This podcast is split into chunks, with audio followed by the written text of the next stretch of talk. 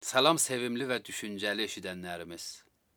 Bu bərnaməni Çillə gecəsi münasibətinə görə əziz dostlarla tərtib verdik. Bərnamədə qonaqlarımız olacaq, item item. Mən onları sizin üçün tanıtdıracağam, onlara söz verəcəyəm. Özləri danışacaqlar. Ədəbiyyatın hansı sahəsində çalışdıqları haqqında sizin üçün danışacaqlar. Umudum var, Bitmiş Radionun bu vicə bərnaməsi sizin xoşunuza gəlmiş olar. Gedək birinci aytemi birlikdə eşidək.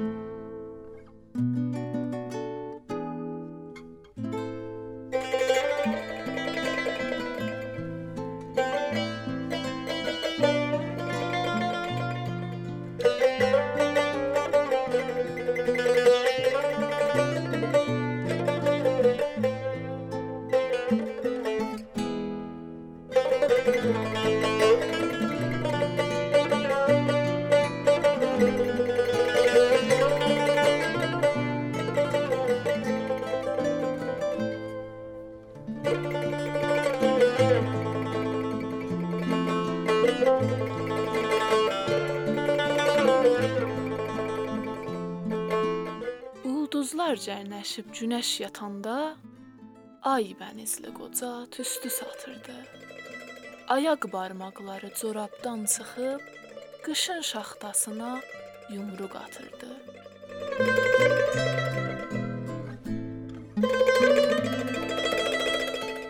Sağ əlində kömür, solda üzərlic.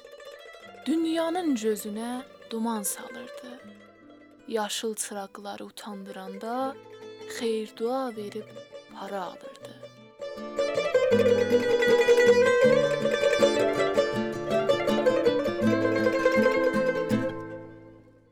Dirəyin üstündə yalqız göyərçin həyat yoldaşını canlandırırdı. Bəyaz bir maşında qara bir cavan yüzlüyü fərmana dolandırırdı. Fərmanın qadasın qoca götürdü. Təyərlər altında əzildi başı. Əlindəki yazı qana boyandı. Qarpız, pəxlə, pəşməc. Unutma çişi.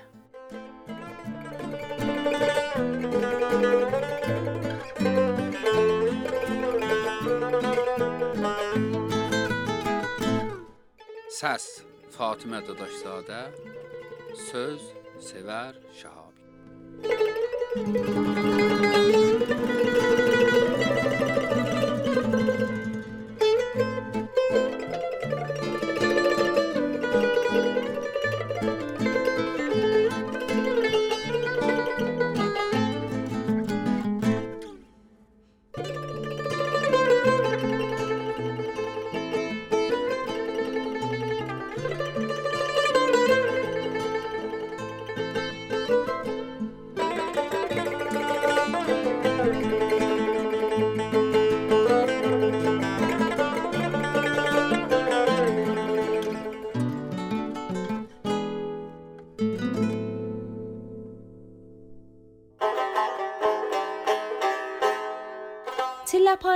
Çilləpayının esponsori Metaweb طراحی سایت şirkəti.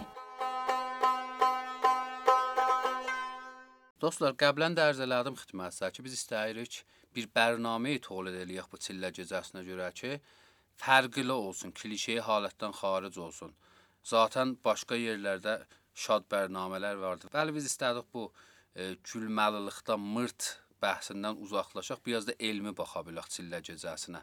Bu səbəbə görə, bu illətə görə mən əziz dostumdan, şəhrimizin gözəl osturəşinasından cənab Ruhullah sahib qələmdən dəvət eləmişəm ki, gəlsinlər. Çillə gecəsinə görə yerli dibli bizimlə danışsınlar. Çox xoş gəlmisiniz sahib qələm. Salam ərz edirəm öz növbəmdə Bitmiş radiosunun əziz eşidənlərinə. Məhsərinizdə varam Çillə gecəsinin ustura baxımından açıqlamasına görə. Çox sağ ol. Ay sahib qələm, mətləbi başlamamışdan sizin eşikdə bir kitabınız əgər vardı, bir əsəri yaratmısınız, dostlarımızla paylaşız, bilsinlər nə qonuda çalışırsınız, sonra düşək əsl mətləbə. Bəli, məndən 2 əsər çap olubdu. Bir dənə Əsatiri Türk adında kitab çıxdı. 96 ilin axirlərində e, İnşaratı Qalan Yurd çatdı çapı əvvəlin, sonra İnşaratı Aynə Urmiyyədən. Murad Urazdan tərcümədir, tərcümə İstanbuldan Farsiyə.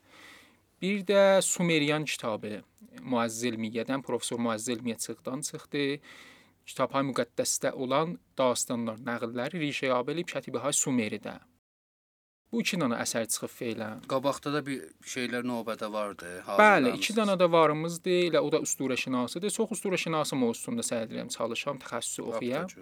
Dəniz Qaraqurddan vardı. O da fərhəngi ixtisarıdır. Və bir də Əfsanəhə Şaman adındakı dostumuz Ay Nasir Şukuhə onu köçürübdü Kirildən. Ərəb əlifbasına mən də tərcümə farsı edirəm. Fuzuli Gözəlüz və Cəlal Məhəmmədovun təlifidir. Çox sağ ol. İndi isə sözü verirəm sizə tatillər gecəsinə görə bildiyinizi bizimlə paylaşasınız. Biz istəyək در həqiqət bir dənə ayini, bir ilin xass günündəki icra olur, onu açıqlayaq. Gərək onda olan adab-ı rusumu beqol əvvəldə bərrəsi eləyək. Onda kilit vacələri tapaq, usturəyi kilit vacələri tapaq və onların üstündə manov verək be istilah. Nəmatşinasi ya rəmz qoşayı eləyək. Çillə gecəsi ilimizin ən uzun gecəsidir. Azərbaycanın müxtəlif şəhərlərində, kəndlərində çillə gecəsinə görə xass ayinlər icra olur, xass dəbləri var, adabı vardır, rusumlar var bu gecə icra olur ki, biz bu rəsmləri axtarırıq. İçində xass kilit vacələri tapırıq. Kilit vacəqan əsatiri ki, onların üstündə be qolu işləyirik. Onlar rəmzlər olur ki, bizə köməklik edir. Kullu mənanı tapaq, gizli mənası tapaq, gizli be qolu içində olan məfahimə yetişək. Rəmz qoşağı eləyək be qolu.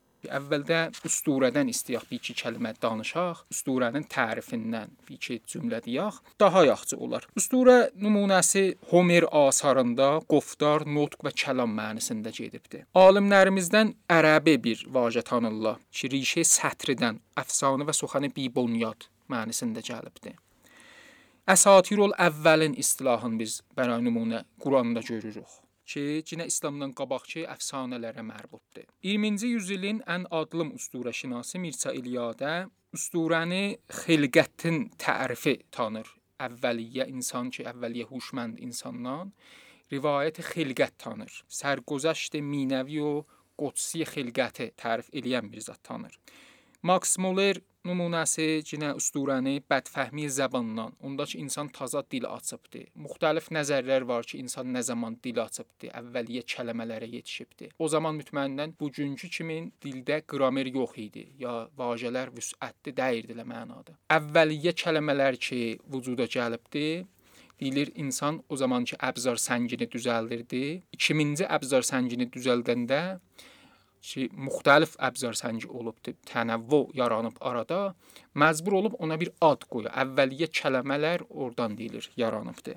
Və müxtəlif nəzərlər var alimlərimizdən. Sigmund Freud məşhur rəvanşünas alim röyaları, insanın təxəyyüllərin, fərdi usturələr tanır və usturəni cəmi röyalar tanır. Şagirdi Karl Gustav Jung usturələri naxudagah cəminin inikası tanır. Və yenə müxtəlif təriflər vardı, təxəssüsi, fəlsəfi, rəvani, rəvanşünaxtı təriflər vardı usturədən ki, biz hala təxəssüsi məbahisə varid olmuruq. Səy edirik sadə və dostlarımız sevən həddidə üstündə çalışaq. Çox yaşa ay sahib qələm. Mən istərdim ki, elə müstəqimən gedək Çillə bəhsinə. Verdiyiniz bilgilər də çox gözəl idi. Yaşa. Bəli, Çillə gecəsi ki, ilin ən uzun uzun gecəsi olur. Çillə gecəsi ya Yəlda gecəsinə biz nəcür baxa bilirik? Azərbaycanın müxtəlif yerlərində, müxtəlif qət zamanında təriflənibdi bu Çillə. Çillə bilirsiniz ki, kələməsi 40 ədədi ilə 40 ədədi ilə mütəradif deyil. Bəlkə qət'i zamaniyə işarə olur. Ərdəbildə nümunəsi neçə yerə bölünür? Kəlöz deyirlər ki, hər fəslin 17 gün başlanğıcına qalanı kəlöz deyirlər qət'i zamanısına. Sonra böyük çillədir. 40 gün olur. Deyin əvvəlindən ta Bəhmənin 10-unacan. Sonra vəsətdə çarçar ya e, Xıdır Nəbi bəhsi vardı ki, o da 8 gündür deyilir. Yəni böyük çillənin axır dökünü və bala çillənin əvvəl dökünü.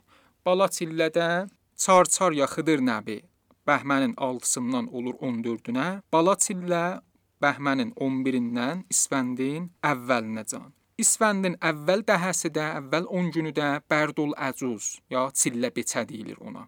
Türküdə deyirik qarı nənənin dəvəsinin qızmağı. Müxtəlif yerlərdə Azərbaycanda müxtəlif zamanlar deyilibdi, amma üst-üstə çillə istilahı ya böyük çillə, bala çillə hər yerində gəlibdi. Amma kolliyyətdə çillə nə mənadır? Çillə qət'i zamaniyə ki işarə eləyir, در həqiqət bir dənə qozərgahdır. Yəni ilin axirində təbiət ki istir ölsün, müqəddəmə olsun yenidən dirilməyə, doğulmağa. Onda bir ittifaq gərək düşə. Qət'i zamani qozər niyazdır. Yəni ain qozər ittifaq düşə ki biz təbiəti dubarədən tazaladaq. Ölümə inancını biz burada görürük. Ölümə inancı bu ki ölümdən sonra başqa bir aləm var. İnsan orada dubarədən yaranacaq, diriləcək. Bunun babəri etiqadı təbiətdən alınıbdı. Biz belə baxırıq. Mirçə İliyadə nümunəsi Risalələr Tarixi Ədyan kitabında belə gətirir ki, insan o dünyaya inancısın ki, ölümdən sonra bir ayrı dünyada vücuda gələcəkdir, təbiətin həyatından alıbdır. Yaz fəslində ağaclar gövərir, gül açır, yayda meyvə gətirir, payızda yapraqlar, ağaclar solur və qışda ölür. Amma bu dairə idamə tapır. Dubara taza ildə təbiət dirilir. Ağaclar gül açır və insan da bu inancını oradan gətiribdi. Bu düşüncə insana ilham olub təbiətdən ki, mən də ölümdən sonra bir ayrı aləmdə dubarədən diriləcəyəm. Əvvəliyyə tədfinlərdə biz görürük Neandertal tədfinlərində, məqabirində e, görürük əvvəliyyə tədfinlərin yanında əbzar sənci qoyulubdu. Gülünə tədfin ediblər. Əvvəliyyə huşmand insanlar. Bu ain ilə tədfin olubdu. Bunu göstərir ki, bunlar ayrı bir dünyaya etiqadları var idi və bunu təbiətdən almışdılar. Çillə də odur. Çillədə təbiəti biz qutarmışıq. Yaz fəsli qutulubdu, yay fəsli qutulubdu, payızda qutulubdu. Payız fəsli qutulub, təbiət solubdu, ağaclar solub. İndi gəlirik ölümə sarı. Qış fəsli gəlir, qar yağacaq, təbiət öləcəkdir. Biz bu ölümdə xass bir ittifaqlar ki düşür. Bu xass ittifaqlar ayini şəkildə özün buruz verir. Bunların dalısındakı mənalar vardı və bu mənalar həmin çillə gecəsində olan ayinlərdir ki biz icra edirik, onlardan almışıq. Çillə gecəsi də o ayini göstərir, yəni qozərdir. Çillə gecəsində təthir ittifaq düşür. Yəni e, bir il ki qutulur, bu bir ildə nə ittifaqlar olubdu, təbiət nə günlərə düşübdü, nə işlər olubdu.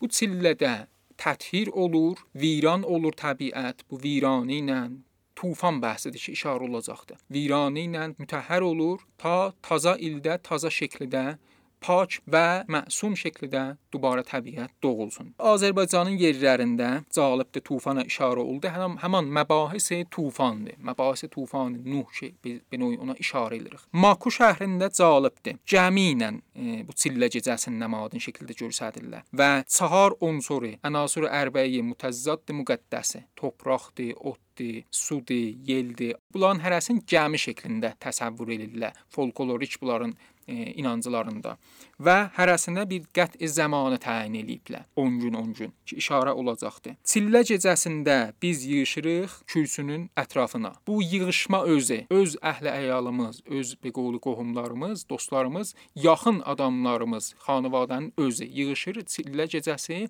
kürsünün ətrafına.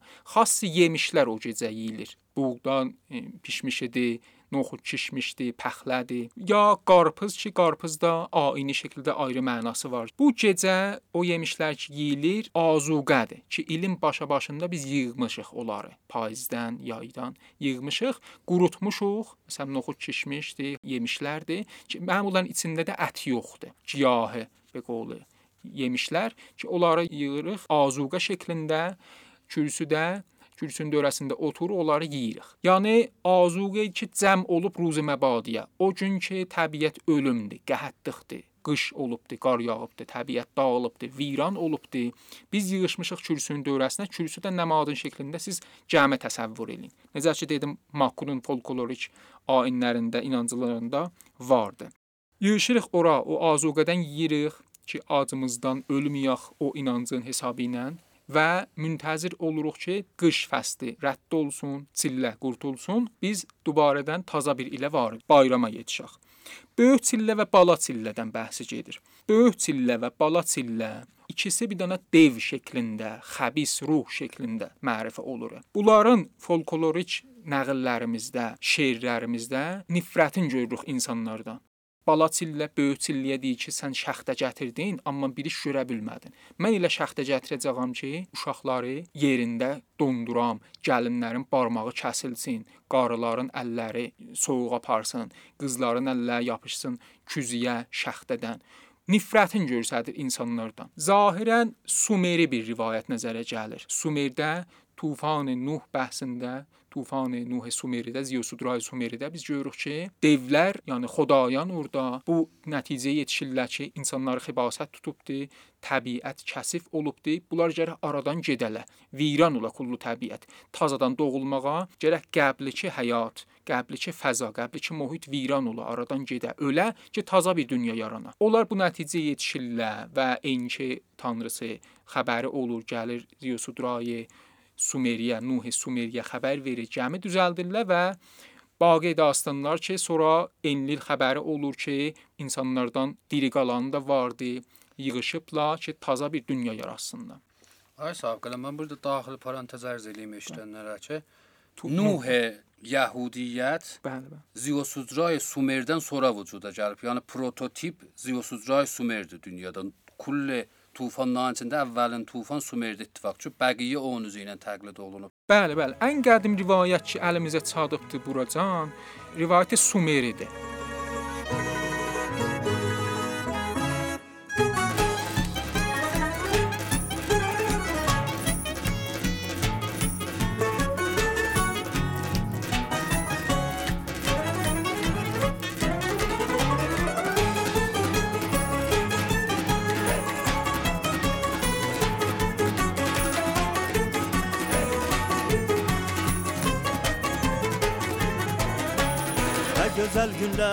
Kavuşmuşuk biz.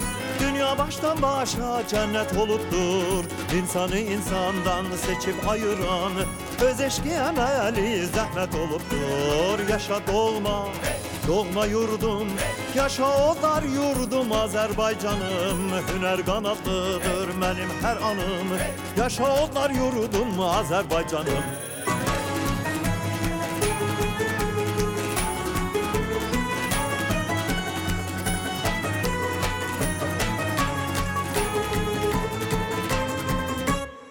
Hüner kanatlıdır benim her anım.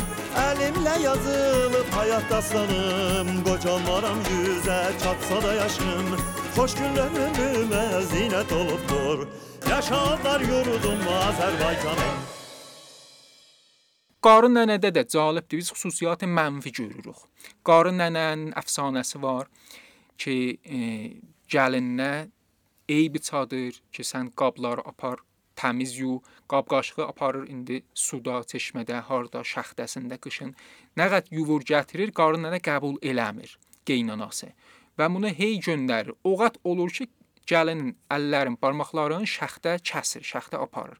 Ona da gəlin barmağı kəsən qış deyirik. Gəlin barmağı kəsən çillə.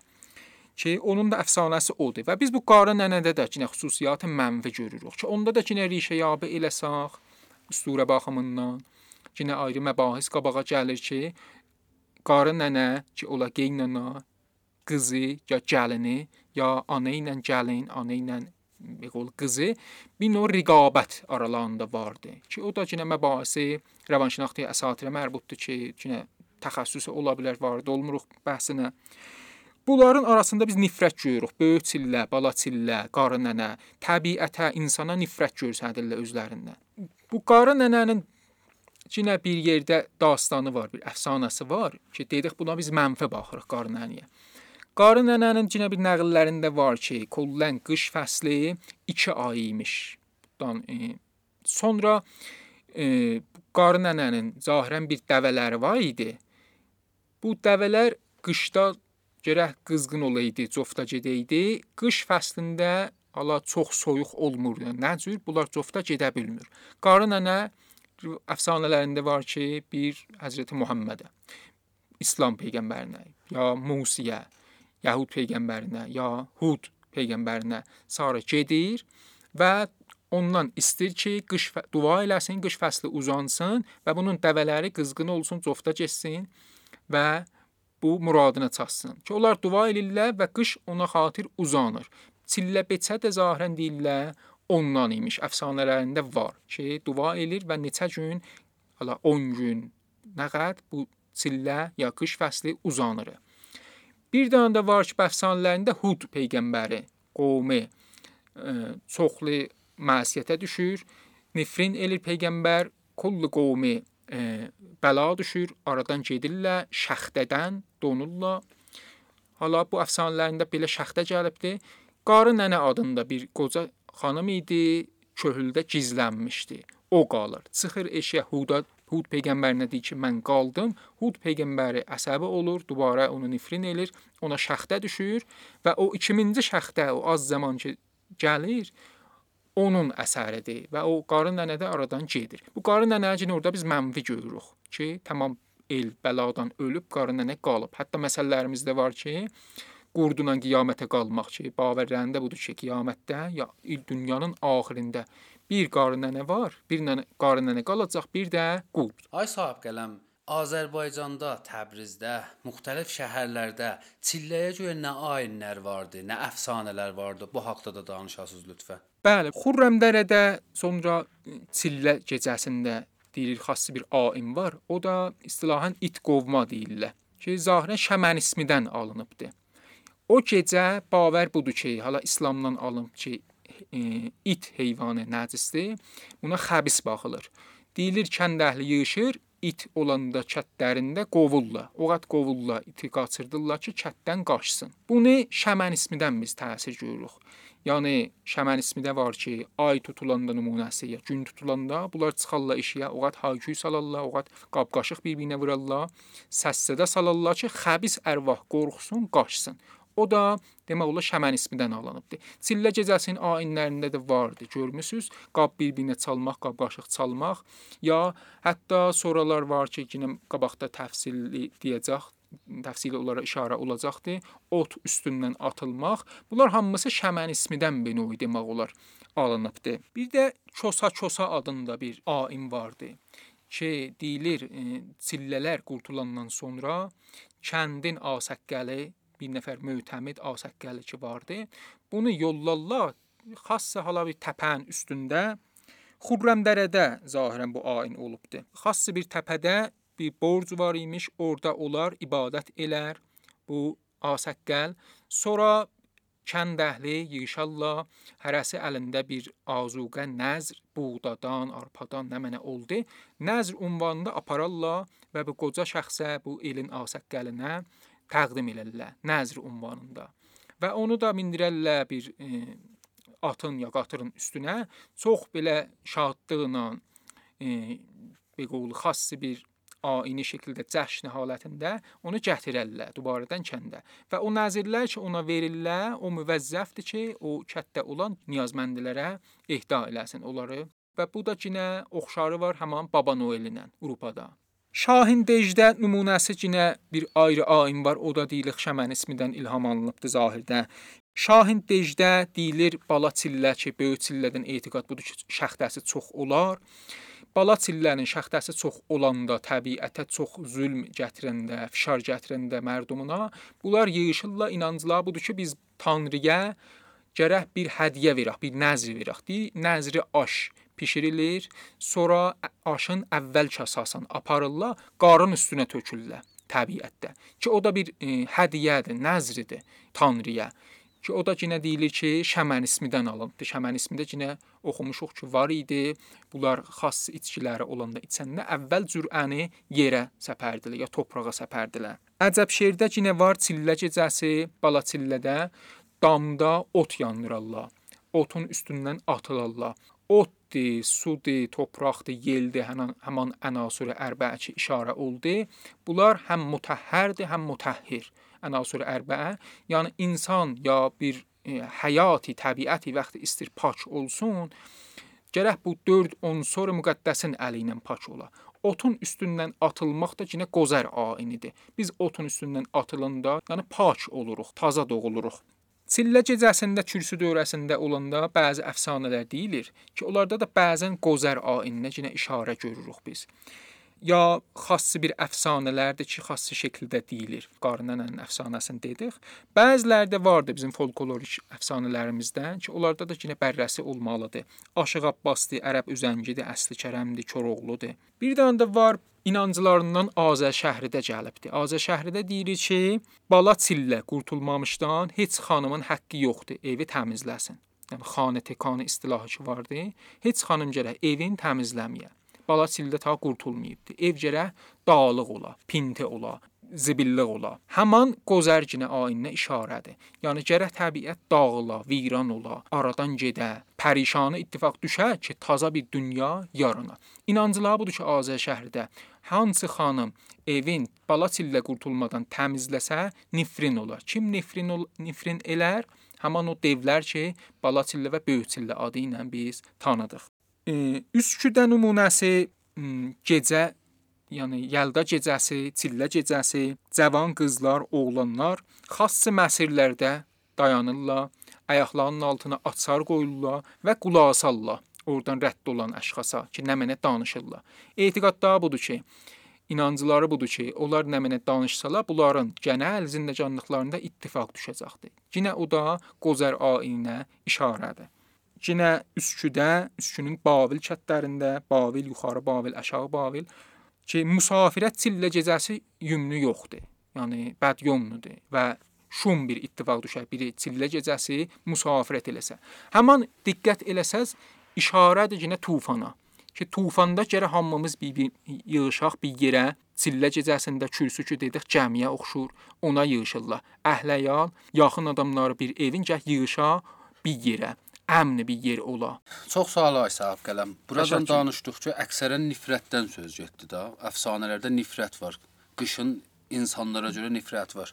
Aya əfsanələrdə, əsatirdə bir ümid də gəlibdi ki, bunlar qutulacaq, yaz gələcək, onlara bir işarələr verilir. Bəli, bu e, istilahən bunların e, hala müxtəlif Azərbaycan şəhərlərində bu gəlir ki, ömrün azdır, qabağın yazdır. Buna bala çilliyə deyirlər mərdum. Yəni onda ki bala çillə, böyük çilliyə deyir ki, sən şəxtə gətdin, amma az oldu, başarmadın. Mən elə şəxtə gətirəcəyəm ki, dəqiq hamısını öldürəm. Şəxtə aparsın, gəlindən varmalın kəssin şəxtə, uşaqlar nənnisində ölsünlər. Mərdum şəxtə çox olanda bala çilliyə bu sözü deyirlər, bu cür xitab edirlər ki, sənin ömrün azdır, qabağın yazdır. Yəni qabaqda umid vardı, yazdı, təbiət diriləcəkdi. Bala çillədə 20 gün deyirik. Ömrü az olur. Bunlar kollən qozər ayini müqəddəmədir ki, insan, təbiət pak olsun, ili əvvəlindən axirinə nəcür olubdu. Hala aludə olub, nə ittifaqlar düşüb. Pak olsun və pak şəkildə taza bir il başlasın. Bunlar hamısı müqəddəmədir, umiddir ki, insana təbiət dubara diriləcəkdir, yaz gələcək, ağaclar gül açacaq və biz taza doğulacağıq. Bu qozər ayinidir dər həqiqət. Çox yaşayın, çox təşəkkür eləyirik ki, öz bərnaməmizə gəldiniz. Mən yenə dönə-dönə sizdən təşəkkür eləyirəm. Məmnunam, sağ olasınız, çoxlu zəhmət oldu.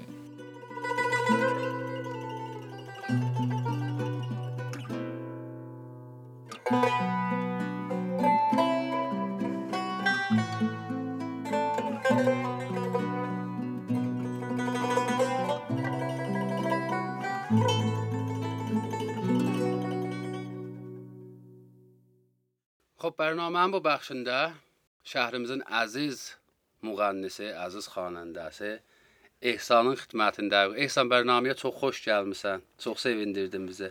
Sağ olasınız. Mən də salam arz edirəm siz əziz ustada və həmçinin bitmiş radionun e, eşidənlərinə və həmçinin istəyirəm ki, bu çillə gecəsində təbrik arz eləyəm. Həm Çox sizə, sağ həm ol. də eşidənlərə. Çox sağ olasan. Sağ olun. Ehsan özündən danış. Neyniysən? Albom çıxıb, çıxmayıb, nə mənələr oxuyursan, nə mənə oxuyacaqsan? Bunlara görə bizə danış. Vallahi ərzəm be huzurunuz ki, bizim bir dənə albomumuz keçən il e, müntəşir oldu, pəxş oldu, paylaşıldı. Adı nə mənə? E, Ey gözəl adında bir albom idi ki, əlbəttə o zaman xop bir dənə qrup ünvanında çıxdı, yəni bir ünvanı Moka Bəli. çıxdı. E, ki elə albomdakı işlərində ahəng sazı mən idim, tənzim konəndəsi Ayə Əhməd Həsən Abadidir. Ondan sonra e, şeirlərin bir tədadın e, Mikail Müşfiqdən Azərbaycanın böyük şairlərindən və e, ayrı şairdən götürmüşdük. Biri də Ramiz Roşəndən idi mənim yadıma gəlir. idi, Çox sağ olun ki, bu cür intixabı şeiri də çox belə titizsiniz, bilirsiniz kimdən şeir oxuyasınız. Buna görə biz çox sevinirik. E, indi qabaqda bir trəkiniz var ya albomuz var, bu haqqda da danışın. Bəli, biz axir işimizi e, təqribən e, neçə vaxt qabaq, yəni fikirlərim 2 ay qabaq pəxş elədik. Dəli adında bir e, mahnı idi ki, çıxdı. Qəşəng alındı. Mən çalışlarınızı an gördüm bəli, Instagramdan. Cavanlar çox bəyənir bu cür modern işləri. Çox sağ olun. Bəli. Xoşbəxtana çox yaxşı bir tepki aldıq, yaxşı bir e, sözlər eşitdik onun mordində. İndi inşallah fikirəm bir həftəyə ya nəhayətən 2 həftəyə indi bu bu arada bir dənə də taza iş çıxacaqdı. Taza bir dənə Nə ünvanda? e, ahəng çıxacaqdı. Biraz melo, yəni biraz light bir işdir. E, adı da e, Sən yoluna, mən yolumadır. Ki əlbəttə Cinə ahəng saz özüsüz Bəli, və tənzimi Əhməd Həsənova. Özüməm, tənzimi də Əhməd Həsənova şey. Mən bu vasitəni elə istəyirəm buradan Əhməddən də təşəkkür eləyəm. Vaqəən bu günlərim Təbrizdə bəxüsus türk musiqisinin üstündə Əhməd çox gözəl işlər görür. Yenilədibdi işləri, cavan pəsənd eləyibdi. Yəni bu gündən o cavanlar ki, qərb musiqisinə qulaq asırdı, ya Türkiyə musiqisinə çox üz gətmişdi. Bu gün eləyə bilir öz işlərimizi də sevə-sevə dinləyə. Bu barədə mən çox tə təşəkkür eləyirəm səndən və Əhməddən. Fürsətimiz çox qısıtlıdır Ehsancan. Bitmiş radionun eşidənlərinə nə işi gətirmisən ki, burada canlı olaraq ifa edəsən və biz ləzzət alaq. xahiş edirəm. E, bir dənə albomda mənim bir dənə qətəm var idi ki, şeirin e, Mikail Müşfiq Allah rəhmət eləsin. bəli. E, ki fikir edirəm məzmunu da elə çilliyə və qışa Yaza. çox, bəli, yaza qışa çox yaxşıdır. E, Bəli. valla onu. Çox sağ olun. Biz səni sevə-sevə eşidirik. Hər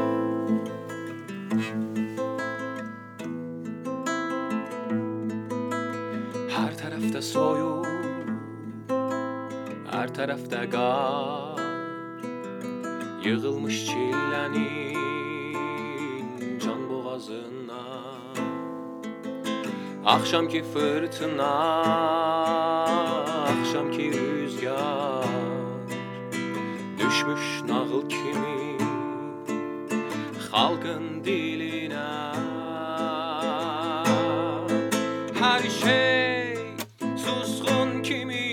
Hər şey lal kimi budur sevdiyimiz yazı yaxındadır. Hər şey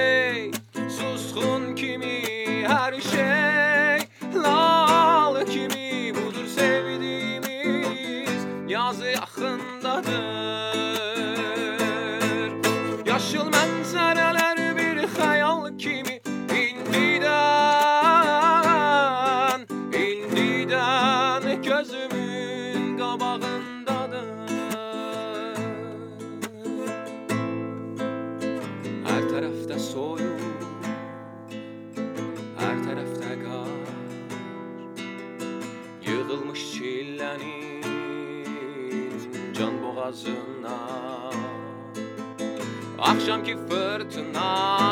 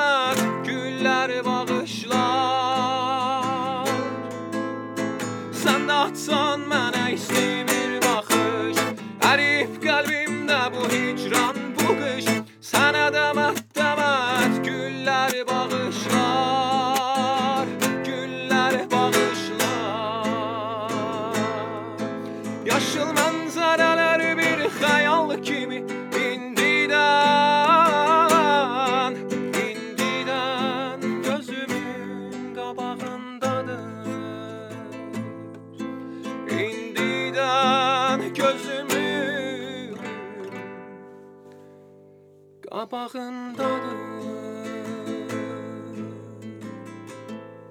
Yaşasın.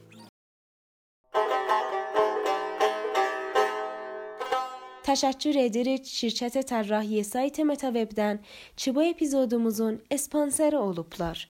Metaweb şirkəti illərdir ki, Arzu Blog saytını idarə eləyir və siz əzizlərin tərrahiyyə sayt və internet marketinq işlərinə niyazınız olursa, bu şirkətin veb saytına müraciət edin və ya Metaweb kəlməsini search edin. www.metaweb.co Artırmalıyam ki, bu əzizlərə Bitmiş Radionun adını verməklə olduqca indirim ala bilərsiniz.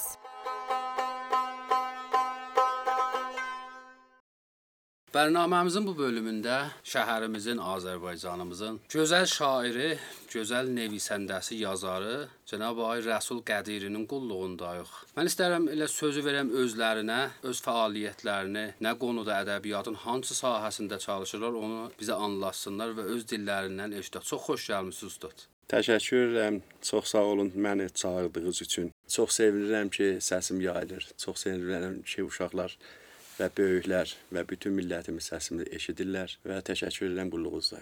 Çox sağ olun. Əsərlərinizdən danışırsınız. Kitab çıxıb, çıxmayıb, nə qonuda çıxıb, nəsridilər, şeir edilər. Bunları özünüz anlatın bizim üçün. Bəli, ərz olsun mən 1369-70-dən bir 3 il müddətində çox məhdud yazılarım olub şeir qalibində çoxlu sərbəst şeir qalibində. Nədənsə 1373-dən bir para müşkillərə görə 20 il ara verdim yazıya. Hərdən üzülürəm bu ara verdiyim üçün. Hərdən də sevinirəm ki, o duyğusallıq yaşların e, geridə buraxdım və 1393-cü ildən yenidən qayıtdım ədəbiyyata. 1394-də ilk kitabım çıxdı qısa öykülər kitabı Gül Axıtdı adında 128 səhifə idi. Onunla startı vurdıq. 1396-da ikinci kitabım çıxdı. Yəni qısa öykülərin ikinci cildi Dilmanc adında ki, o ikinci çapa da çatdı. 1397 ki, bir il olsun. Aban ayında, mehr ayında Təbrizin sərgisində də üçüncü kitabım yayıldı. Ölməzlik adında 378 səhifə iştiba eləməsəm. Şeir sahəsində burada mənim əsərim yayılmayıb kitab surətində. Dərgilərdə çap olub, ancaq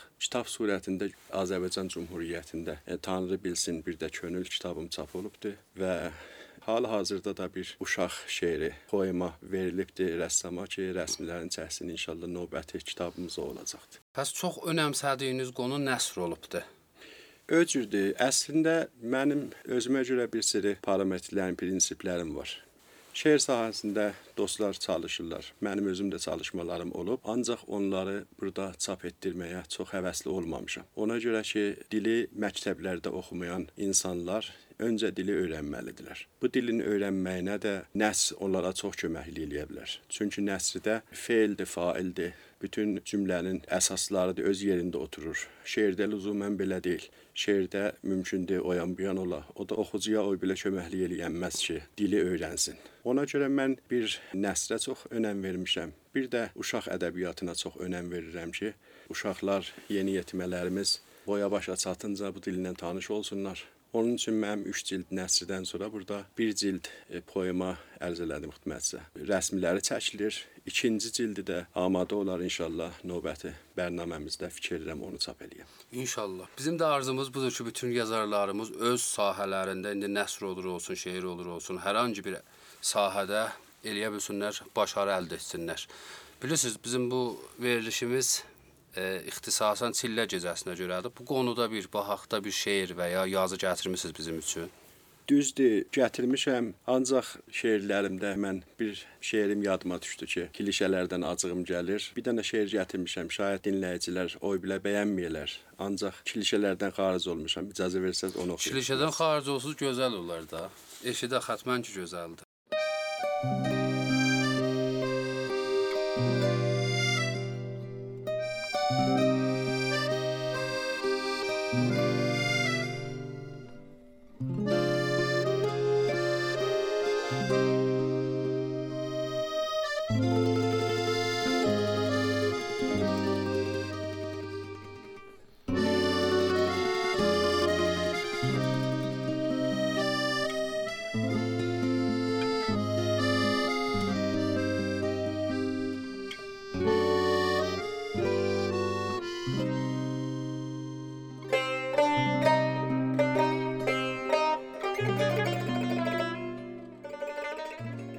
Çoxdandır çəkilib bu çillə.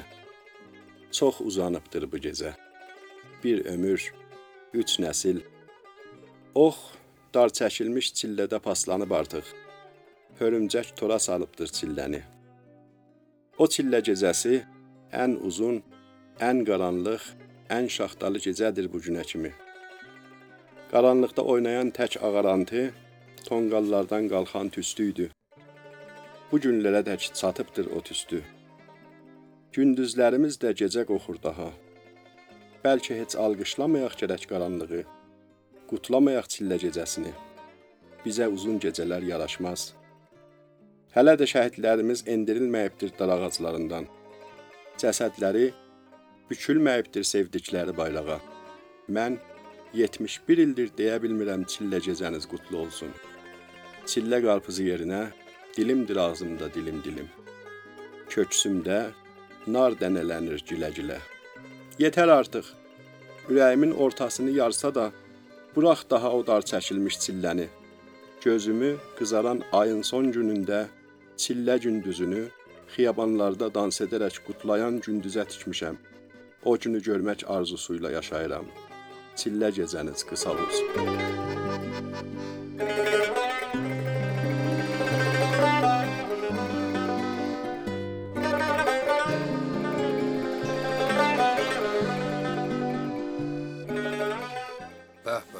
Çox sağ olun. Çillə gecəniz qısa olsun. Bu gözəl bir demək olar elə şairanə təsvirdir, özünüz də şairsiz.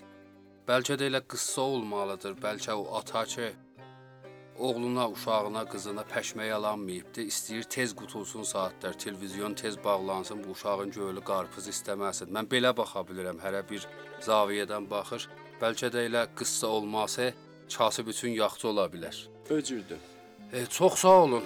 Çox faydalandıq şeirinizdən. Çox duyğu dolu bir şeir idi və şairin də fərqi umumla budur ki, umum hansı zaviyədən baxır, şair düz onun müxalif zaviyəsindən baxır. Siz də o zaviyədən, o açıdan, o pəncərədən baxmışdınız Çillə gecəsinə. Məncə çox gözəl idi.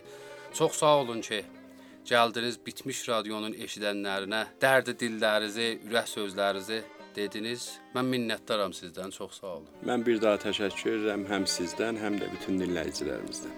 Çox sağ olun.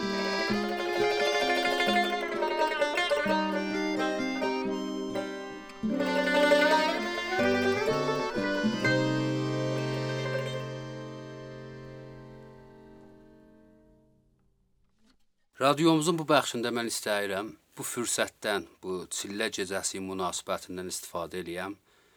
E, bir balaca aşıq ədəbiyyatımızda olan e, qaliblərə görə danışam. Əziz dostlar, bizim aşıq ədəbiyyatında çoxlu qaliblərimiz və janrlarımız vardı. E, Anva əqsam şeirlərimiz vardı. Məsələn, bu ədəbiyyatın bir qoluna mən işarə eləmək istəsəm, cinas bəhsidir. Bizim aşıq ədəbiyyatımızda olan cinas heç bir ədəbiyyatda yoxdur. Yəni mən bunu qatiiyyətlə deyirəm ki, heç bir ədəbiyyatda yoxdur. Və indi onun misalları ilə ərz eləyəcəm xidmətçisə ki, özünüz daha artıq düşünəsiniz bu qonunu, bu məsələni. E, ərz eləyim ki, bizdə olan uyumsal qafiyə, yəni iki dənə qafiyə, məsələn, bar, nar. Bu bizdə iki dənə uyumsal qafiyədir. Vəli ayrı ədəbiyyatda barla nar cinas tanınır. Kəmain ki buna deyirlər cinası naqis. Vəli xop, cinas adı ilə tan tanıyırlar. Bizdə belənci bir zət yoxdur. Bizdə e, bir söz ya cinasdır ya cinas deyir. Bizim e, məmulu cinasımız fərz eləyiz məsələn üz. Həm surət, həm şinakərdən. Bu bir daha məmulu cinasdır. Bu ayrı ədəbiyyatda olur tam cinas. Ancaq bizdə bir dənə məmulu cinasdır. Bizdə tam cinas odur ki, misrəb bi eynə təkrar olur. Nəinki bir kəlmə, kullu misrət təkrar olur. Mən indi bunların misallarla ərz eləyəcəm xidmətinizə. Bizdə sadətərin cinas ayaq təcnisdir. Biz cinasa təcnis çox dər işlədirik, təcnis ləfzini işlədirik. İkisi də ərəbi bir lüğət. Bəs sadətərin təcnis ya cinasi ki bizlərdə vardı, ayaq təcnisdir. Bir dənə şeir ərz eləyirəm bu barədə biraz ki, biraz kullan ayaq təcnis nədir?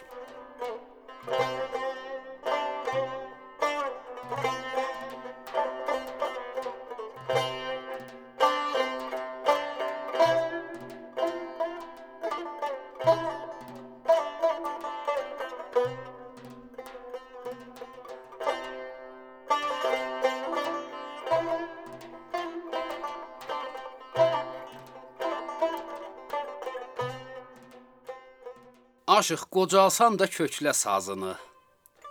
Bu gələn gözələ incə gülü çal.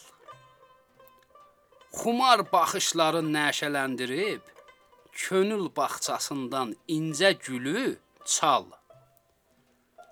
Dağ döşündə dolan ərəslan kimi, şığa zirvələrə bir tərlan kimi, qıvrıl qucağında yat ilan kimi, qoynunda parlayan incə gülü çal. Demə qocalmışam, yoxumdur kəsər. Demə yorulmuşam mizrabım əsər. Bu havanı heç vaxt unutmaz sevər. Saçların etsə də incə gülü çal. Bu bir dənə ayaq tərzinisi idi. Ayaq tərzinisdə şah qafiyələr cinas olur, ancaq vəzir qafiyələr orta bəndindən son bəndidə gələn qafiyələrimizi cinas deyirlər. Buna deyirik ayaq tərzinisi. Amma bir dənə də baş tərzinisimiz var ki, həm şah və həm vəzir qafiyələri cinas gedir. Bir dənə ona misal ərz eləyim. Gözəl gülümsəyib mənə nar atdı. Söylədi bilmədim ayağa, düşdü. İstədim ki, narın geri qaytaram. Yalvarıb, yaxarıb ayağa düşdü. Anladım ki, nədən narın almadı. Gördüm yanaqları narın almadı. Soyuq dodaqlarım narın almadı. Dil ağzında qaynar ayağa düşdü. Qorxdum dodaqları yanıb əriyə. Oldum ömür boyu ona ər yiyə. Sevər dadanmışdı şirin əriyə. Səsi qalınlaşıb ayağa düşdü. Bəs bu da oldu bizim aşıq ədəbiyyatımızda baş tərzinəyiz. İndi bundan biraz işi ağır tərs tutsuq, olar cığalı tərciniz. Cığalı tərcinisdə əksər qafiyələr cinas gedir. Bir dənə cinə cığalı tərcini oxuyum xidmətinizə. Cavan vaxtı zikir söylə Tanrıya. Qocalanda dilin olsun alışıq. Aşıq deyər alışıq, sınaya gəl alışıq, qara üzün ağarsın, yaradandan al işıq. Darda qaldın yahu denən ürəkdən, onda gördün yaşıllandı al işıq. Həqiqətin dəryasında üz gözəl, doğru danış əzazili üz gözəl, aşıq deyər üz gözəl, ürək gözəl, üz gözəl, qızıl gülü qoxlasan, ətir saçar üz, göz, əl. Zucuqlayan göy gəvəni üz, gözəl, qalsa olar hər ocağa alışır. Düz ayağın əyri işə yarasa, o dünyada olacaqsan yarasa. Aşıq deyər yarasa, hər niyyətin yarasa, haq yolunda yıxılsan, onda verər yar asa. Kaş sevəri təcnis üstə yar asa, hər cığada aşıq deyə al işıq. İndi bu cinası cinə biraz çətinləşsək, onlar tam cinas. E, dediyim kimi mətləbin əvvəlində ərz elədim ki, bizim tam cinasımız ayrı ədəbiyyatların tam cinası ilə fərqlidir. Bizdə kulli misra təkrar olur, vəli ayrı bir məna daşıyır. Üstəki mənini daha daşımır. Bunun yap əlasını, ən gözəlini rəhmətlik Tufarqanlı Abbas yazıbdı ki, hətmən ki eşitmisiniz. Atasından, anasından gül gəzindi, gül gəzindi. Şahın dövlətxanasından gül gəzindi, gül gəzindi. Sən məni ağlamada gör, sən məni ağlamada gör, sən məni ağlamada gör. Gül gəzindi, gül gəzindi. Yarı ağlı bada gördüm, yarı ağlı bada gördüm, yarı ağlı bada gördüm, gül gəzindi, gül gəzindi. Bir işdə Abbas dayandı, bir işdə Abbas da yandı, bir işdə Abbas da yandı, gül gəzindi, gül gəzindi. Gördünüz? Tamamilə misralar eyni həm gəldi və hələ ayrı-ayrı mənilərdə. Mənim də bu haqqda bir tam cinasım var ki, yarımçılıq baxdı mənə. Güldü yarım, güldü yarım. Yarımçılıq baxdı mənə. Güldü yarım, güldü yarım. Yaz günündə çiçəklədim. Yaz günündə çiçəklədim. Yaz günündə çiçəklədim. Güldü yarım, güldü yarım. Hər gözələ sev ər denən. Hər gözələ sevər denən, hər gözələ sevər denən güldü yarım, güldü yarım. Bəs bu da oldu tam cinas. Bu dünyanın heç yerində yoxdur, yenə vurğulayıram. Və amma eləyə bilirik bu cinaslara bəzəh də verək və aşıq ədəbiyyatımızda çoxlu bəzəhlər veriblər. Dil dönməzdən, dodaq öpməzdən, dodaq dəyməzdən.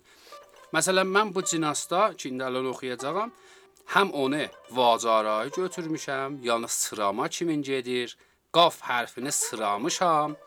E, və həm də bunu oxuyanda dodaqlarım bir-birinə dəymir. Bəs bu da olubdu dodaq dəyməz, sırama təcnis. Hə, o təcnisi ki, oxuyanda dodaqların dəymir bir-birinə və vacara üstündədir. Qartal qanadlanar qızıl qayadan, qırğını qaldırar qarı qazanda. Qılınc qımda qaynar qaz qazançada, qırlı gəzil qaynar qarı qazanda. Qarda qarıldayar qara qarqalar, qızğın qənarələr qışda qarqalar. Qasırğa qaxlara qat-qat qarqalar, qaxlarda qarıxar, qarı qazanda. Qalay qantar ilə qızıl qıratla, sevər qatir ilə qızlar qır atla. Qadın qartıyanda qıçın qır atla, qalsan qaynadacaq qarı qazanda. Bəli, mən bu fürsətdən istifadə elədim, dedim bu çillə gecəmizdə bəhrəli olsun, bir şey örgəşmiş olaq. Ona görə aşıq ədəbiyyatında olan təznislərə görə sizə danışdım. Bunun ənvaı çox-çoxdur. Əsatid məndən yaxşı bilirlər. Ənvaı təcnislər vardı ki, mən bilmirəm. Mənabedə gəlib qədim e, şairlərimiz be xüsus Dədə Qurbani, Dədə Ələsgər, Azaflı, Xəstə Qasım çeşidli-çeşidli təcnislər yazıblar. Bildiyiniz kimi ola bilər ki, çünki təcnisdə şairin fikri cinasın üstündədir. Yəni təmərküzü odur ki, cinas işlədə. Şayət şeiriyyət biraz az ola. Amma bu da bir hünərdir şairlərin arasında. Dədə-babalarımız yazıbdı, indi də yenə dostlar yazırlar. Mən də bir balaca qələmimi imtahan eləmişəm bu barədə. Yəni qələmimi bir sınamışam. Məqsud o da idi ki, mən bu proqramda gələm öz şeirlərimi oxuyam. Çox sağ olun məni eşitdiniz. Bu itemimiz də burada qurtulur. E, gedək o birisi itemə. Gözəl proqramlar, gözəl danışıqlar sizi gözləyir. Bizimlə yol bil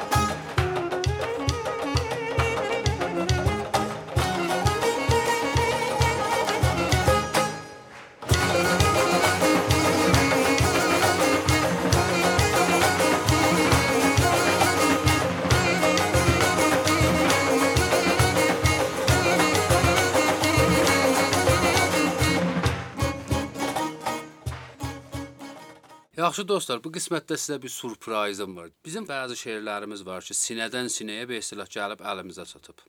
Bu şeirlərin bəziləri zaman əsərində ya təhrif əsərində əvəzlənibdi. Kullən bəzi şeirlər var ki, əslən şeir kullən təğyir tapıbdı. Buna görə mən Ay Xələfi Nəcatdan dərxast eləmişəm, təqaüd eləmişəm gəliblər proqramımıza və istəyirəm ki, o şeirlər ki, zaman əsərində dəyişilibdi, onların orijinalın bizə oxuyub və tozih versinlər. Artırmalıyam ki, Ay Xələfi Necat mitoloji və etimoloji folklor zəminəsində gözəl işləyənlərimizdən biridirlər. Sözü verirəm Ay Xələfi Necada, özləri bu haqqda danışsınlar. Buyuruz Ay Xələfi Necat. Salam ərz edirəm dostlara, radionun eşidənlərinə.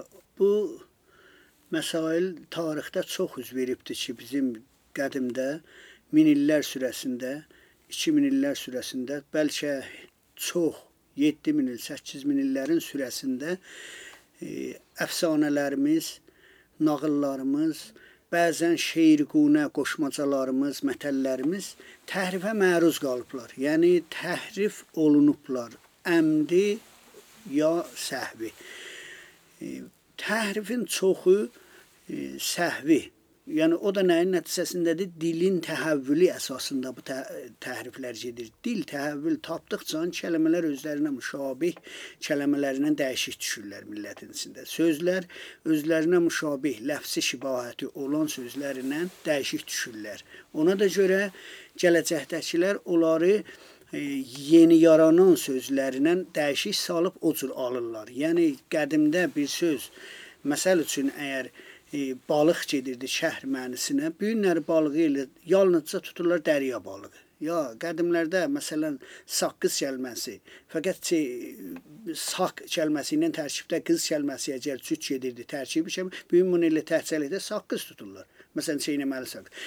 Yəni dil təhəvvül gördükcə e, ayrı-ayrı sözlər vücuda gəlir, ayrı-ayrı sözlər yaranır, müşabih sözlər gəlir, əsli o qədimi sözlərin yerini alır və onunla da e, bir əfsanə, bir qoşmaca, bir dastan az qalır ki, başa-baş təhəvvül tapır və təhrif olunur söz. Biz qədim bexüsus elə çillə gecələri atamız, babamız bizə üşüdüm ha, üşüdüm adında bir şeir oxuyardı. Bəli, bəli. Mən istəyirdim o surpriz elə bu idi ki, mən istəyirdim o şeirin siz o düzün, orijinalın oxuyasınız, mən və mənim kiminlər bilsinlər bu şeirin əsli nədir və onu açıqlayasınız. Çox sağ olun. Bəli, xahişim. Üşüdüm e, mətəlidir. Biz mətəl dedik qoşmacalardır bunlar. Bəli. Ay heşdi, heşdi mətəlidir. Qoşmacalar da Bəli. deyirlər bunlar abi. Ya iynə iynə ucu düymə şam ağacı şatır keç. Bunlardır. Və bunlardan ayrıları da olsun ki, vardı. Bəlkə biz naqisinə əl tapmışıq, bəlkə kamili də ayrı yerdə ola. Bunlar çox var xalqın arasında. Üşüdümlər az cümlə. Millət içində bu elə xod dediyimiz üşümək kəlməsinin üşüdüm ilə gedir. Bəli. Elə bil qışda deyildiyinə görə bəlkə də üşüdüm kəlməsini alıb. Ancaq bunun əsli gərək ki, bu olmuyor. Bu bir dənə hətta əqəlli Turan Əfrasiyab dövrünəcən qayıdır. O dövrdə biz görürük ki, kəlmələr nə qədər ondan indiyə təhəvvül tapıb ki, gəlibdi üşüdümə təbdil olub. Kəlmə ola bilsin ki, aşıdım kəlməsidir. Ayrı-ayrı yazıçılar da buna toxunublar, amma e, naqis qoyublar. Elə iki kəlməsində yorublar, bir yana mabəqisini oxumayıblar, mabəqisini açıqlamayıblar, baxmayıblar. Üşüdümün yap orijinal millət sinə yayılmışı budur. Amma mən qayıdacağam onun əsl dilinə. İkisini də eşidək də, həm orijinalın, həm indiki. millət dilində olanı o ki, hələ tə millət arasında da bir variantın ki, öz aralarımızda caridir. Onu mən oxuyuram, sonra onun qədim dili görək. Çox gözəl. Üşüdüm ay üşüdüm, dağdan alma daşıdım. Almacığımı aldılar, məni yola saldılar. Mən bu yolda bezaram, dərin quyu qazaram. Dərin quyu beş keçər, içində erkək keçər. Qotur keçi, göy keçi, hanımının erkəci, erkək qazanda qaynar, qəmbər yanında oynar, qəmbər getdi oduna, qarğı batdı buduna. Qarğı deyil, qamışdı. Beş barmağım gümüşdü. Gümüşü verdim tata, tat mənə darı verdi. Darını səpdim quşa, quş mənə qanat verdi. Qanatlandım uçmağa, haqq qapısını aşmağa. Haqq qapısı kilitli, kilit dəvə boynunda, dəvə Şirvan yolunda. Məsələn burada dəyişilir dəvə xalxal yolundası var. Oradan onu ayrı cür gedir. Hələ biz dəvə Şirvan yolunda. Şirvandan Şirvan gedir. yolu bul bağlar, dəstə-dəstə gül bağlar. O gülün birin dərəydim, tellərimə hürəydim ya o gülün birin üzəydim, saç bağıma düzəydim. Qardaşımın toyunda sındıra-sındıra süzəydim ya qardaşımın toyunda üçcə daban süzəydim. Bu rəvayətdə var. Bu bunun millətçində deyilənidir, indisidir. Bəli. Hələ təzə bu da əl dəyməmiş qalsa, bu özü də bir cür təhriflər təhrif görübdür. Yəni qol əvəzləyibdi. Məsələn orada e, dəvə xalxal yolunda, xalxal yolu buz bağlar gedir orada da. Ya sən ayrısı var babam Məkkə yolunda, Məkkə yolu buzda. Bunlar ayrılırlar. Ya məsələn orada vardı ki, erkək qaya boyunda heyhaladım gəlmədi, çiğ dötüm yemədi. Onlar da bir ayrı cür ayrılıb. Amma bizim aramızda məruf olanı budur. Bu idi. Və düzü də ehtimalı bir 80% bu ola gərək. Onlar da onun təbəiyyətində yaranıb o bir fərqlər. Bəli. İndi biz görürük üşüdüm, üşüdüm necədir? Ax doğruçuluqdan üşüməkdir. Üşüdüm, üşüdüm, dağdan alma daşıdım. Dağda məsələn alma bağdan daşıyaydın da, dağdan niyə almanı daşıyırdın deyirik. Dağda alman məsələn ax vəhşi alma olsun bir yerdə ki, bu niyə alma daşıyır dağdan? Bəli. Ya məsələn almalarımı aldılar, məni də məsələn bir iki çəhdilər yola saldılar belə deyək. Bu da ki olan deyil. Bəli. Mən bu yolda bezaram, yoldan da acığım gəlir. Dərin quyu qazıram. Nə nə nə dəxli var dərin quyu qazmağa? Dərin beş irtibatı əmudi və bunlar yoxdur. Əslən yoxdur. Söz itirib, sözün Söz məz itibdir. məzhəbi də itib belə deyək. Söz Bəli. belə kəllə baş çıxıb ki, sözün əslən hərzadə əvəzlənir. Sən niyə yoldan bezarsan, bəs niyə Bəli, dağa bəli. geyirsən? Bəli, Alma var. edirsən. Ona görə e, heç yeri qabil qəbul deyil bunların fikri cəhətdən. Biz görürük ki, Oğuz xanda vardı ki, öləndən sonrasını bölür mülkün, yəni dünyasının, ölkəsin.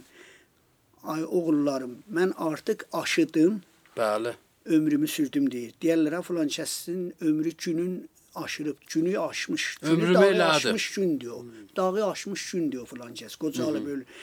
Artıq mən aşıdım. Yəni ömrümün axırına yetdim, aşıdım, qocaldım, sinləndim. Bəli. Aşın çox mənası var. Bir işməli yaş olacaq. Bir aş olacaqdır ki, hərif.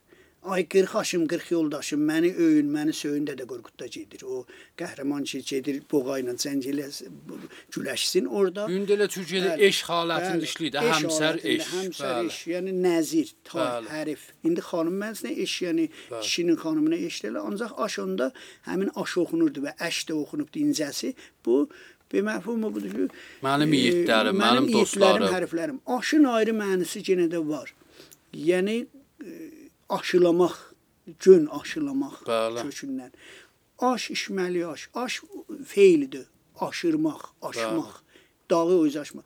Ancaq burada aşımaq, yaşamaq olub sonralarda bizdə. Ömrümü yəni qutuldum, yaşadım, qutuldum. Bəli. Aşıdım həmin əlif, alav, yalav, ilan, yılan, Bəli. il, yıl. Eynən o cürdə burada aşımaq, Ana, yaşamağa təbdil olubdu. Bəli, yaşamaqdır bizim, bizim aramızda o. Çox Artıq yaşadım, yəni qutuldum Oğuzxan. Burada aşıdım, eynən ona taydı. Aşıdım ay, aşıdım. Sin, yəni ömrümü soğudum ay, ömrümü Çaş soğudum. şeiri bir şey ruhani eləyər sonra açaq. Aşıdım ay, aşıdım, dağdan almaz daşıdım. Almacımğı aldılar, məni yola saldılar. Mən bu yolda baz ərəm, dərən qoyu qaz ərəm, dərən qoyu beş keçər, içində irqac qaçər. İrqac qazanda qaynar, qambər qanında oynar. Qambər getdi o toğuna, qarğı atdı bu toğuna. Qarğı da ılqamışdı, beş barmağına on gümüşdü. Gümüşkü verdim tata, tat bənə darı verdi. Darını səpdim quşqa, quş bənə qanat verdi. Qanatlandım uçmağa, haqq qapısını aşmağa, haqq qapısı kilidli, kilid tuva boyunda, tuva Şirvan yolunda. Şirvan yolu buz bağlar, dəstə-dəstə gül bağlar. O gülün birin dərəydim, tellərimə hürəydim, ya o gülün birin üzəydim, saç bağıma düzəydim, qardaşımın toyunda üç çədaban süzəydim. Bu cür gedib. Aşıdım ay aşıdım. Dağdan almac daşıdım. Ömrümü sürdüm. Dağdan vəhy gətdim. Almac daşıdım. Bəh, bəh. Almac alınan sözlərdir. Bəli. Sav. Bizim zamanlarımızda, yaxınlarda sav deyiblər. Bir zaman pəyam deyiblər o biri dillərdə. Bir zaman ona elçilik deyiblər peyğəmbərə. Elçi, peyğəmbər Allahın elçisi deyir üzündə. E, Yılqaviç deyiblər peyğəmbərə. Burada deyir dağdan almaz daşıdım, söz aldım, sav aldım, öyrəndim. Almac, alınası bir zat. Bəli. Dağdan almac daşıdım. Qədim türk dillərində məf'ul əlaməti ğinanıdır. Almacımğı aldılar. Sonra bu metatez üz verir. Almacımğı əvəzinə almacığımı deyilir. Adam deyir çıqqılı bir almanı alıblar bunun əlindən. Almacığımı alıb, çıqqılı alma. O pəyam işi almışdım, onu aldılar. İndi bunu metatez üz verəndən sonra, yəni kəlmə dalqabaq düşəndən sonra olur almacığımı aldılar. Nə almacımğı? Bəli. Yer əvəzlənir. Almacığımı aldılar. Yəni Məqlub mənim oldu. vəhyimi aldılar, məqlub oldu. Məni bu yola saldılar, addısa sözdür. Addıdır. Mən bu yolda baz ərəm. Mən bu yolda böyük bir ulu bir adamam. Ər insandır, əvvəldə ərin də çox məfhum var. İnsan mənisinədir. Və amma burada kişidir. Baz ərəm. Bu yolda mən böyük ulu məqam bir adamam. Baz kəlməsi uvaz, baz ululuq mənası verib. Dərəng oyu qaz ərəm. Dərəng kimi bir kişinin oğlu Qaz Ərəm. Qaz da yenə də cəngavərlərə, pəhləvanlara deyirdilər. Onu mən parantez içində deyim ki, ərəb dilindəki qazi, qəzabət ərəbcə sözdür. Ancaq bu biri qaz, qazi var ərəb dilində. Qazi birəh şəhadət əndər təkupust, qafil ki şəhidi eşq fazil tərəzust. در روز قیامت این بدان شیماند چین کشته دشمن است و او کشته دوست o qazi ki ərəb dilində rezi ilə yazılır və q ilə qazi varidə sözdür ərəb dilinə. Orada qəzəbə kəlməsi yaranır. Yəni ərəbin çox qədimində varid olub. Sözün rişəsi ərəbə varid olub. Sonra İslam kültüründə qəzəbə, cəngha İslamda qəzəbə, qazi Türk dünyasında da həmin qaz kəlməsi q ilə gedir. Qaz kəlməsi türkçədə pəhləvan, cəngavər mənisinədir. Şəhadət meydanına gedən adam mənisinədir. Dərən qoy qaz ərəm, yəni deyir dərəncin oğlu qaz ərəm. Cəngavərlərə ər kəlməsi də istilahat nizamidə çox işləyib qədim. Yəni cəngi adamlara ərdi, savər, ondan sonra alpər bu cür. Dərən qoy qaz ərəm. İndi qaz o zaman hansı rütbəyi nizami idi onu deyir. Dərən qoy qaz ərəm. Dərən qoy beşkəçər. Dərəngin oğlu beşcə kişidir. 5 nəfərdir. Beşkəçər. İstəyir oy oğul mənisinə getməlidir. Oy oğul mənisində olur. Bəli. Dərən qoyub beşkəçər. İçində irqac qaçər. İçində bunun irqacı adlımı neçədir? İrqac kəlməsi ərcaq kəlməsinin təhəvvülüdür. Yap qabaqda ərcaq kəlməsi idi. İrqaca təbdil olub. Adam deyir ki, arqaşdır. Orada deyir, içində arqaş keçər. Nə arqacı? Arqacı biz fərşə toxunur. Arqaş fərşdə işləyir. Bəli. İçində irqac qaçar. İrqac kəlməsi də əsildə bəs arcaq idi. Ərcaq. Sonra ərcaq kəlməsi ərşəkə təbdil olur. Ərşaq adam adı olubdu tarixdə. Çaq şaqa təbdil olub. Ərcaq olub ərşaq. Ki, ərcaq kəlməsini burada irqac oxuyublar. Təhəvvüldür. Təhəvvülü ləfsidir. İçində arqac qaçar. Deyir içində bunun irqacı neçə nəfərdir? Qud irqacı, göy qacı, qanı bunun irqacı.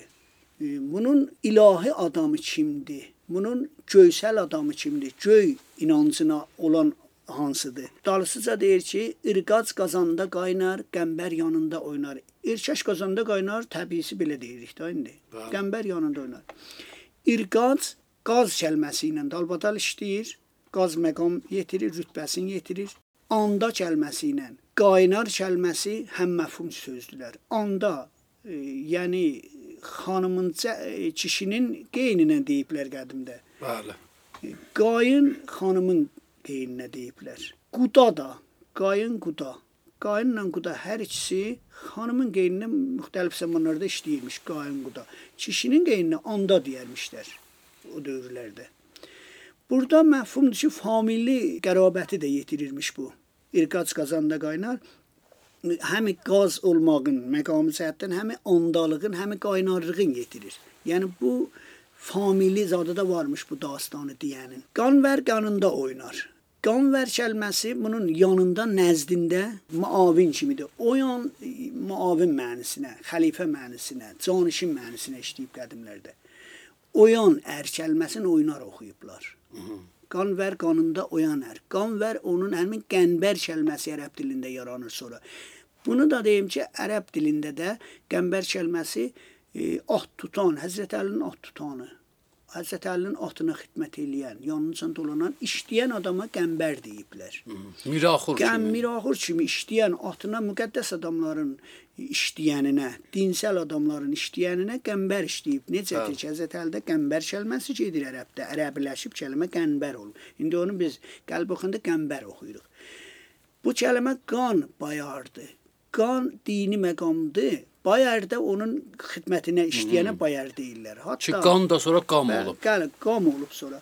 Qan bayar. Qanbar kəlməsi incələndə qənbərə təbdil olub. İndi biz qanbar da Bəs bu bu bəli. cür deyək eşidənlərə. Qan, bay, ər. Bəli, bəli. Murur zamanla olub deyə qənbər. Bəli, bay kəlməsi indi bəy şəklində işləyir. Bəli, Qan da. bəyər, sonra da müxəffəfləşib qənbər. Çox gözəl. Və qənbər də deyirlər. İşləyənlərə niyə deyiblər bunu? Yan adamı, yanda işləyən və qan müqəddəslərin işləyəninə deyiblər. Hətta bayar e, qədim güya rusların bir parası deyərmiş ki, iftixar elərmiş ki, mən Xəzərlərin bayarıyam, e, yəni işləyənəm, bayın qabağında işləyənəm. Qanın bayarı. Qan özü həm qandır, həm baylığı var, o hakimiyyəti Bəli. var. Onun işləyəninə ər deyirlər də kişi, adlı kişi. Bəli. Qan bayar. Qan bərətəm. Bu qəmbər kəlməsi elə hər halda işləyən mənasındadır və ərəb dilində deyilir Calib Təzət əlində qəmbəri atın tutan Bəli. və onun müqəddəs adamların at tutan. Qayıdaq Bəli. şeirimizə ki. Qəmbər qanında oyanar. Qəmbər bunun işləyəni və oyan əridir. Yəni muavinidir, canişinidir. Oyan canişin kimi gedib. Uyan Bəli. kəlməsindən. Qəmbər getdi. İndi biz öz dilimizlə, bax indiki dillə oxsaq deyirik qəmbər getdi oduna, qarğı batdı buduna. Yəni çöldə qarğı çay qıraqlarında bitir. O qarğı ağay qəmbərin buduna batdı. Məsələn, qıçına yəni qarğı ilişdi batdı. Qəmbər getdi oduna, qarğı batdı buduna, qarğı deyil, qamışdı. 5 barmağım gümüşdü. Baxın burada qəmbər nə oduna gedir, nə onun buduna qarğı batır. Söz o cür deyildi. Əsli təhəvvül tapıbdı. Yenə fontişi təhəvvüldür ki, bunu əvəzə salıb. Qamışdan söhbət getmir orada. Qarğıdan söhbət getmir ki, bata qəmbərin qıçına. Qəmbər getdi o toğuna. Qəmbər e, bunlardan bu hekayə eləyən deyir ki, qəmbərimiz ki vardı 5 nəfərin bir Bəli. qəmbər ola işləyənimiz müavi. Qəmbər getdi o şəhrə, toğun şəhri mənsinədir. Qəmbər getdi o toğuna. Qarğı etdi bu toğuna, etdi atdı şəhrinə düşüb. Qarğı batdı olub sonra da. Qarğı batdı, qarğı batdıya təbdil olub müruru zamanda. Qəmbər getdi o toğuna, o şəhrə. Bala şəhərlərə toğun deyirlər. Qarğı etdi bu toğuna. Toğun şəhər indi dünya e, dillərində bir məna gedir. Town. Bala şəhər, town. George Town, Free Town, Cheap Town. Town kəlməsi məxsusən Amerika mahallarında town varidə kəlmədir. İşləyir şəhərək mənasındadır, cəlibdir. Xırda şəhər. Town şəklində də işləyir. Bizdə də tüvün işləyir, tüvün, üç tüvün, Bəli. üç şəhər, üç şəhrəksə, üç qəsəbə, üç tüvün, üç tübin olub indi. Bəli. Tüvün, şəhər, şəhər. Qəmbər getdi o toğuna, bir ayrı şəhrə getdi. Yəni bizdən dilcil olur, küsür gedir məsələn. Bəli. Qarğı etdi bu toğuna. Naləsi oldu bizim şəhrə. Qarğı, qarğı. Bəli, qarğamaq, sürücü, hə. qarqış. Qarğı etdi bu toğuna. Burada deyir ki, qəmbər getdi oduna, qarğı batdı buduna.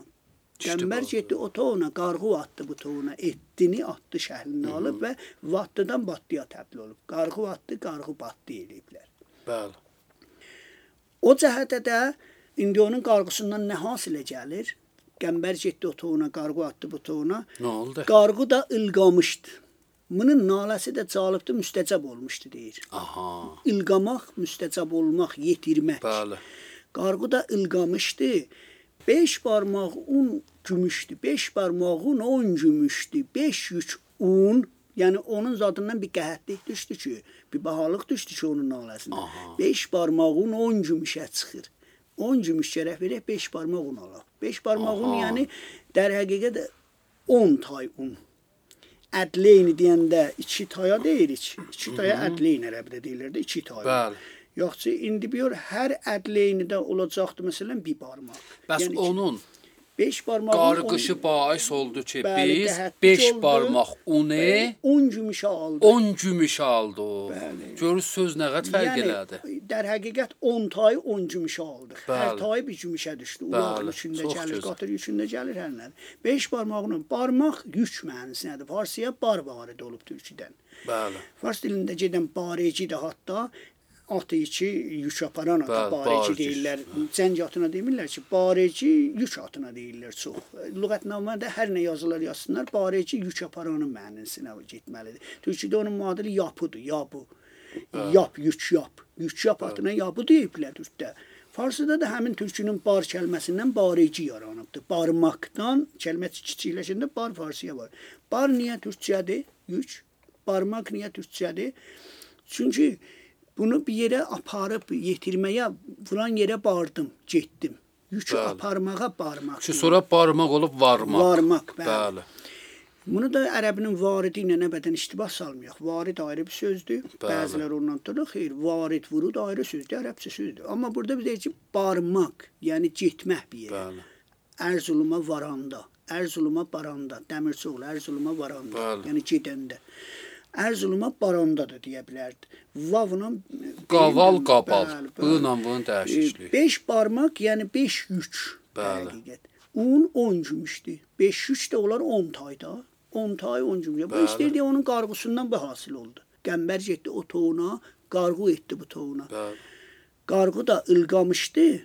Naləsi də müstəcəb oldu mütəəssifənə. Bəli. 5 barmağını 10 Xoş. gümüşdü. Bizimki bizə dəydi istəyir bunu deyə. Nə qədər hələ biz başa düşməyən indi xod mən təhvil ala bilmədiyim işlərdə var bu əfsanə. Məsələnin içərisində demək olmaz çox dəqiqim mən. Qutulur şeiri burada. Xeyr, qalır orada var. Gümüşü verdim tata. Burada dil adlı dilə çox yaxındır. Gümüşü verdim tata. Bəlkə də burdan o ana ayrıcılmış. Bu gümüşü verdim tatadan bu yüzələr bəlkə məsələn buna vəslədi. Çünki protez dili elə, olubdu burada. dili elə yaxın dildir ki, adam deyir bu dil elə adlıca dildir. Gümüşü verdim tata, yəni qeyri tühlərə. Tat da mənə mütəəssifanə darı verdi. Nəinki un verə, hələ calibdir o da darı verdi. Cavab para on-. Bəli, o 10 dənə ki verəcəkdi, qalaq elə 10 gümüş 10 taya verəcəkdi. Bu calibdir ki, tat mənə darı verdi. Heç un da vermədi hələ. 5 barmağın 10 gümüşdü. Gümüşü mən tata verdiyimə ki 10 tay məsələn un verə, bu hələ getdi mənə darı verdi. Tat mənə darı verdi.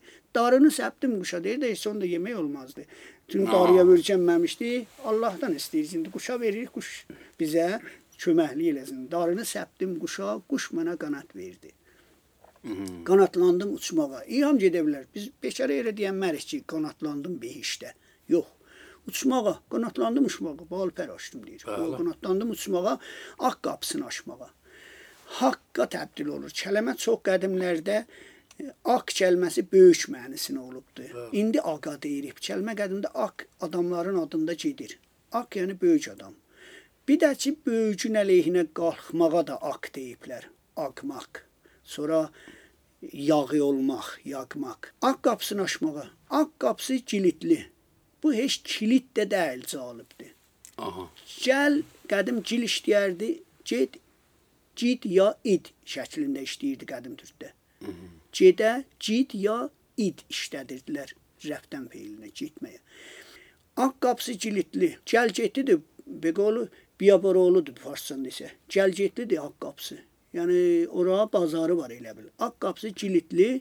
Kilit tuva boyunda. Bu deyir kilit dəvə boynunda. Asmışam dəvənin boynuna nə edəcəm bu kilidi mən dəvənin boynuna niyə asıbdı? Kilit tuva boyunda. Tuva tayfa adıdır. Yer adıdır. O tayda Calib şeylə ə, Qafqaz tərəflərində Tuva adında yerlər var. Bu xod bizim Həsənov mahallarında Tüvəli kəndləri var. Tüvəli Tüvəli. və Tüvül kəndi var. Tivil deyirlər. Tivil yazırlar. Təvil yazırlar. Adam elə bilir ki, yəni bulənd, uzun.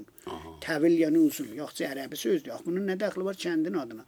Dərhal ki bu təvil həmin tivil ki deyirlər, tüvəli kəlməsindən, tuva vacəsindən yaranıb. Kilit tuva boyunda. Yəni gəlgetin çoxu da hələ tuva boyundadır. Ora tuva boyundan o haqqın qapısı gəlgetlidir. Haqq qapısı kilitli, böyük qapısı, ağa qapısı kilitlidir, gəlgetlidir. Gəlgedin bir ucu da tuvadadır. Tuva boyundadır, tuva tayfasındadır. Boyu kəlməsini boyun oxuyurlar. Çünki boyun da tayfa mənisinə var. Bəs dəvə boynunda Dəvə dərb. boynumuz əbədən orada olmadı. Dəviyə, şotura rəbti yoxdur bu iş. Kilit Tuva boyunda, Tuva Şirvan yolunda. Şirvan heç təhəbbül tapmayıb. Şirvan qəbli təhəbbülü ki, çir vacəsi necə çirdən necə şir yaranır. Bəli. Şirovan, Çirovandan necə Şirovan və Şirovandan Şirvan yaranıb. Şirvan kəlməsi elə öz yerindədir. Kilit Tuva boyunda, Tuva Şirvan yolunda. Tuva da Şirvan məsirindədir o tayfa. Adresi deyil. Şirvan yolu, bol bağlar. Xoşhallığın burada elan eləyib. Dəstə-dəstə gül bağlar. Bəli. Şirvan yolu bolluq bağlardır. Dəstə-dəstə gül bağlar. Burada bu şadlığına da sinirlik eləyir ki, bəs bundan belə quşayış var bizə. Bəli. O gülün birini arzu eləyir, dərəydim, tellərimə hörəydim, ya o gülün birini üzəydim, saç bağıma düzəydim, qardaşımın toyunda sındıra-sındıra süsəydim, ya üçə daban süsəydim. Bax, buraları o qədir adlıdır ki, inanmaq olmur ki, o qədimki Şəklidir. tapmış şəkildən ola. Dili çox büyün dilidir. Əslində belə bu elə bilirəm ki, birini o yamaq kimi, vəslə kimi bir zaddır. Həmişə mən buna şərhlənirəm ki, bu tuva boyundan üzü bərilər uşağa mail bir zaddır. Hə. Yapışıb bəlkə oradan o anaları qırılıbdı onun. O bir dənə dastan idi ki, heç orada əslən uşağa dəxli olan bir söz yoxdur. Məsələn, Dərhal ki biz bunu uşaqlara oxuyuruq. uşaqların dilində deyilib, uşaqların Bəli. arasına yayılıb, bəlkə də Bəlkə də vəzni ustad buna bais olub. Çünki vəzni oynaq bir bahis vəznidir.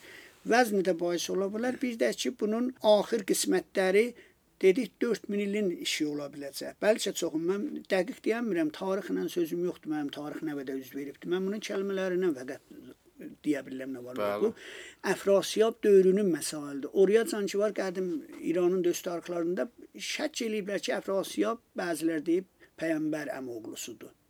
Yəni məsələn Həzrəti Xızırın əmoğlusu ola. Orada deyir dərəng oyu qazərəm. Qazər kəlməsi mürur zamanda Xəzərə təbdil olacaq, Xəzər olacaq.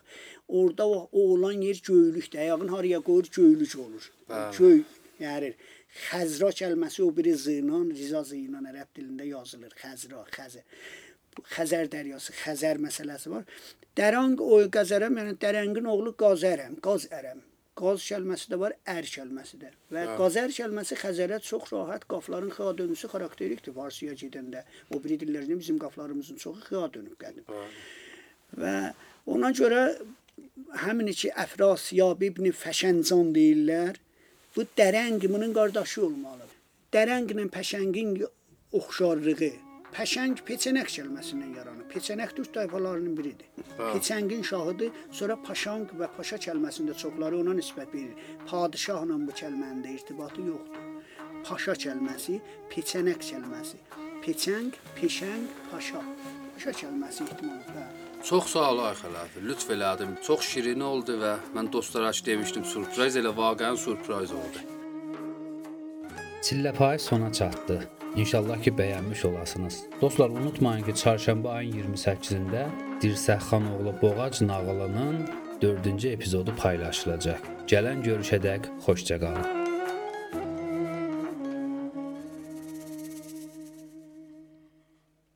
Leyla hanım hanım hanım. Hanım o Leyla Sana kurban olsun canım. Canım o Leyla. Leyla hanım hanım hanım